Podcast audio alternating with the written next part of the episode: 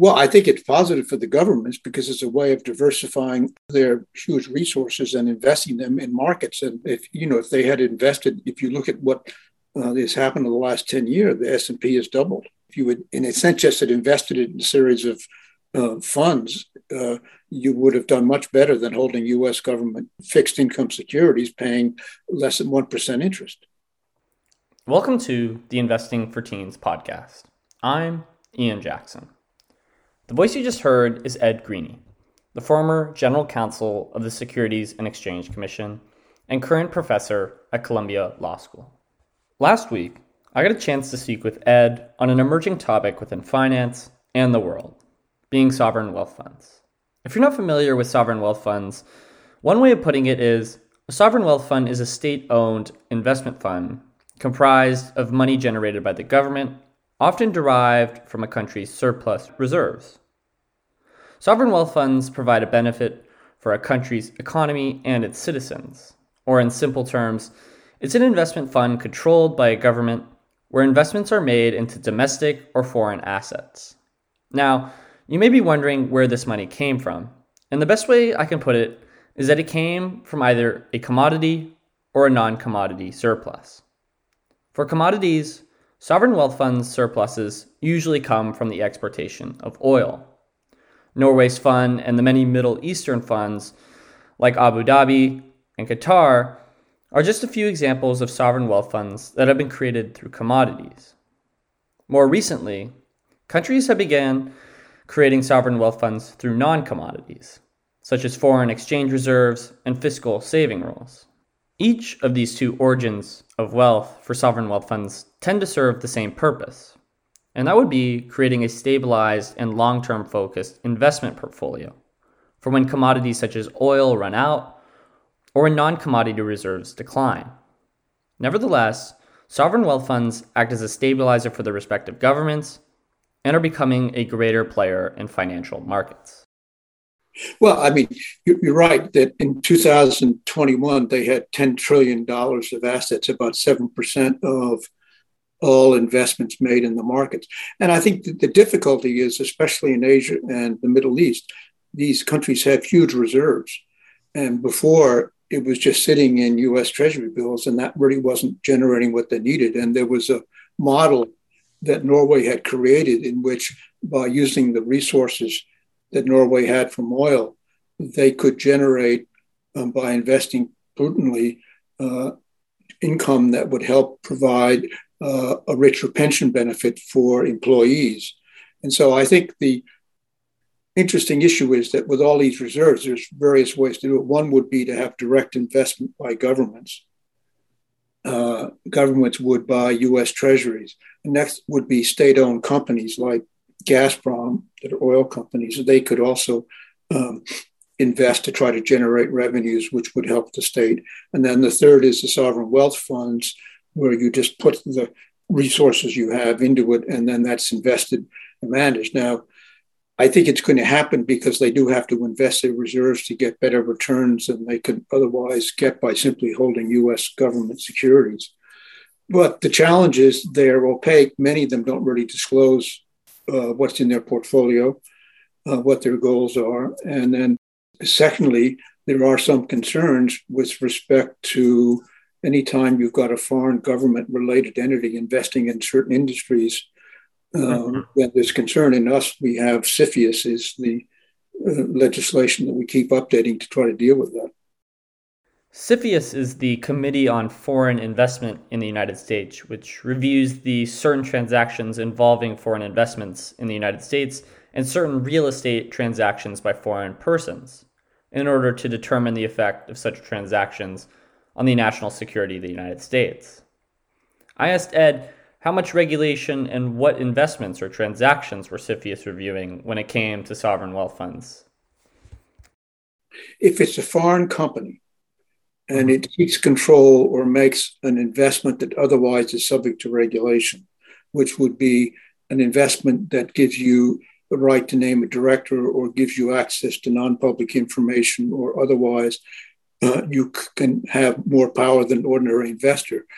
That under CFIUS, if that takes place in a way that may jeopardize national security, or in particular in technology, infrastructure, or certain data companies that have certain sensitive data, then there is going to be a review to be sure that um, the foreign entity is not someone that would threaten national security if it had control of that company or access to non public information. Now, it applies to all foreign companies except the UK, Canada, and Australia are exempt on the theory that the US is comfortable with their vetting of um, the entities in terms of how they invest on a cross-border basis. But but CFIUS is something that continues to be updated, and before it was optional, and that uh, you didn't have to notify, but it was made mandatory that with respect to certain uh, technology companies, infrastructure companies, and data companies, and also real estate, for example. Mm-hmm. Um, if foreign companies buy land or real estate near airports or ports where boats come in and out, there's a concern about terrorism.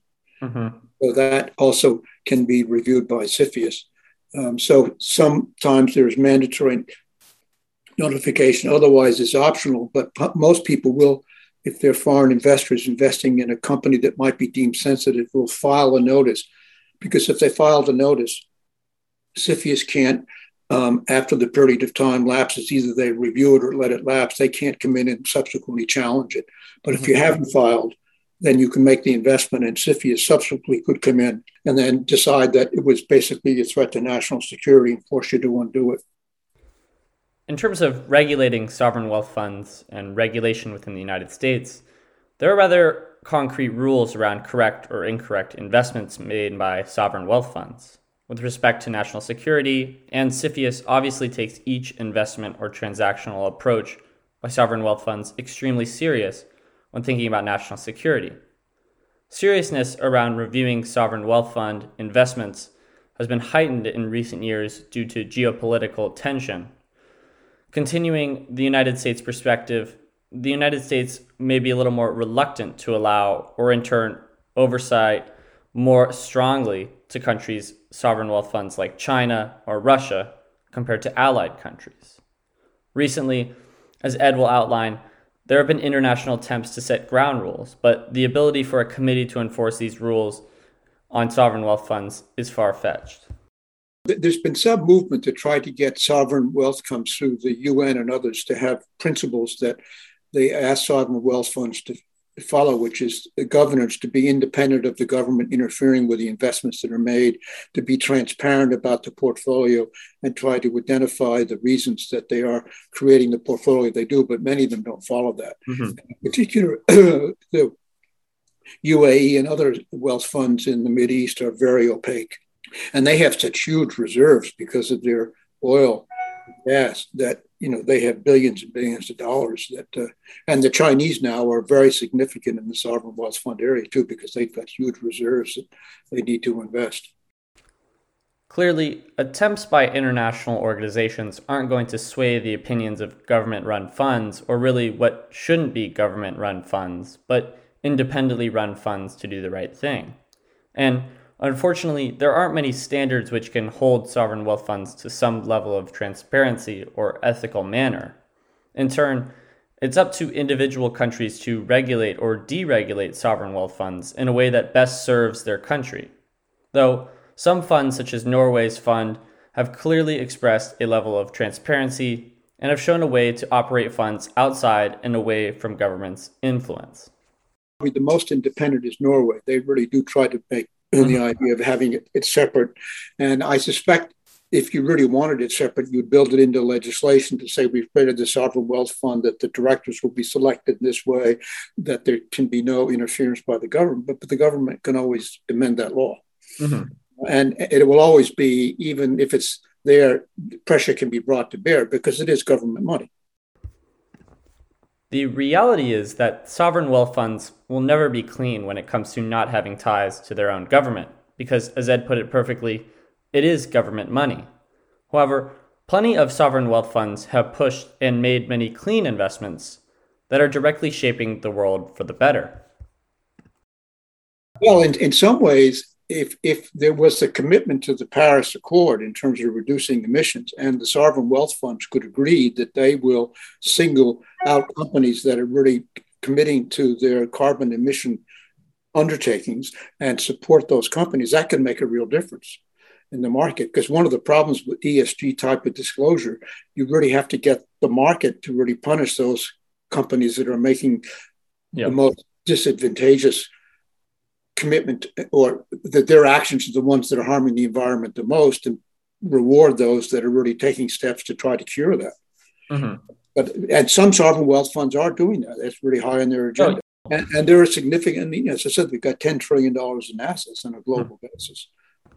ESG investing, if you didn't know, is environmental, social, and governance investing, where investors take into account these three non financial factors to rate and decide whether to invest into enterprises. Other standards many sovereign wealth funds follow are the Santiago Principles, which promote more transparency, good governance, accountability, and prudent investing practices. Obviously, not all sovereign wealth funds follow these ideals or consistently practice them, but many take strong stances when it comes to investing for the future and in manners that allow society to flourish. If you were to look at most sovereign wealth fund pages like Temasek's of Singapore, ADIA Abu Dhabi Sovereign Wealth Fund, or Norway's Sovereign Wealth Fund, you would find many of these principles directly promoted on their pages and illustrated in their investments. Also, if you were to look at sovereign wealth funds' investment portfolios, you may see alternative investments or private equity investments. Ed mentioned previously in this episode that CFIUS would review these investments, but there's an interesting catch that comes with sovereign wealth funds investing into private companies like a private equity would. I mean, sovereign wealth funds tend not to seek control of companies when they invest. Sometimes they do. Mm-hmm. Uh, they may seek to have board seats, they may seek to have access to information. Uh, they have a different risk appetite because they're not under pressure the way mutual yeah. funds and others are because they don't they're not subject to redemption mm-hmm. and the government wants it to take a long-term view so they'll invest in a variety of ways and they will may get 30 to 40. But that's why what happened before it used to be only control would trigger CFIUS review, but they changed that and they want not just control, but significant investments where you don't have control, but you have rights that most investors don't have access to non public information, right to nominate a director to the board, or other types of perks that may come with it. Mm-hmm. And that's where CFIUS will look because there might be some concern that the sovereign wealth fund is investing to have access to information that can be passed on to the government and or state-owned enterprises. In other words, sovereign wealth funds have become increasingly more active in investments or investing in companies similarly to private equity. And their levels of patience and large long-term interests could actually make them more suitable investors to private companies. Obviously, the sovereign wealth fund would have to pass CFIUS review, but their ability to stay patient with young and up and coming companies is something that could grow in scale, as sovereign wealth funds do themselves, which could make sovereign wealth funds even more powerful and appealing to you individuals looking to jumpstart or raise money for your own companies. From this all, I think it's fair to come to the conclusion that sovereign wealth funds are becoming an increasingly more important player in financial markets, with today more than $9 trillion worth of assets under management. And many of the investments being made are ones that will not only benefit their own countries, but the world as a whole. However, there's no doubt that political tension and geopolitics will continue to be a threat for both countries and sovereign wealth funds in their own respective ways. On one hand, countries such as the United States will continue to look hard and long at unallied sovereign wealth funds investments into companies or equities. On the other hand, sovereign wealth funds may potentially have to look towards different countries to invest their country's money if politics becomes a significant issue. Although, at the moment, it seems that even while sovereign wealth funds have grown exponentially in size and power, regulators seem comfortable in their reviewings of the government run funds, even during immense geopolitical tension. There's no doubt it will be a difficult task for countries and sovereign wealth funds to balance out, but surely a necessary one. Because Today, many countries live off a single commodity, being oil, which eventually will run out. And if governments don't take actions by diversifying their portfolios through sovereign wealth funds, billions of dollars could be lost, and many individuals could be without a living and a safe haven to call home. Thank you, Ed, for coming on to this unique episode of Investing for Teens, and thank you all for listening. While this topic is very different from the previous episodes, I found the topic to be one of great importance to investors and how the financial markets are being shaped, not only by individual investors, investment banks, but by governments themselves. Again, I'm Ian Jackson, and this was the Investing for Teens podcast.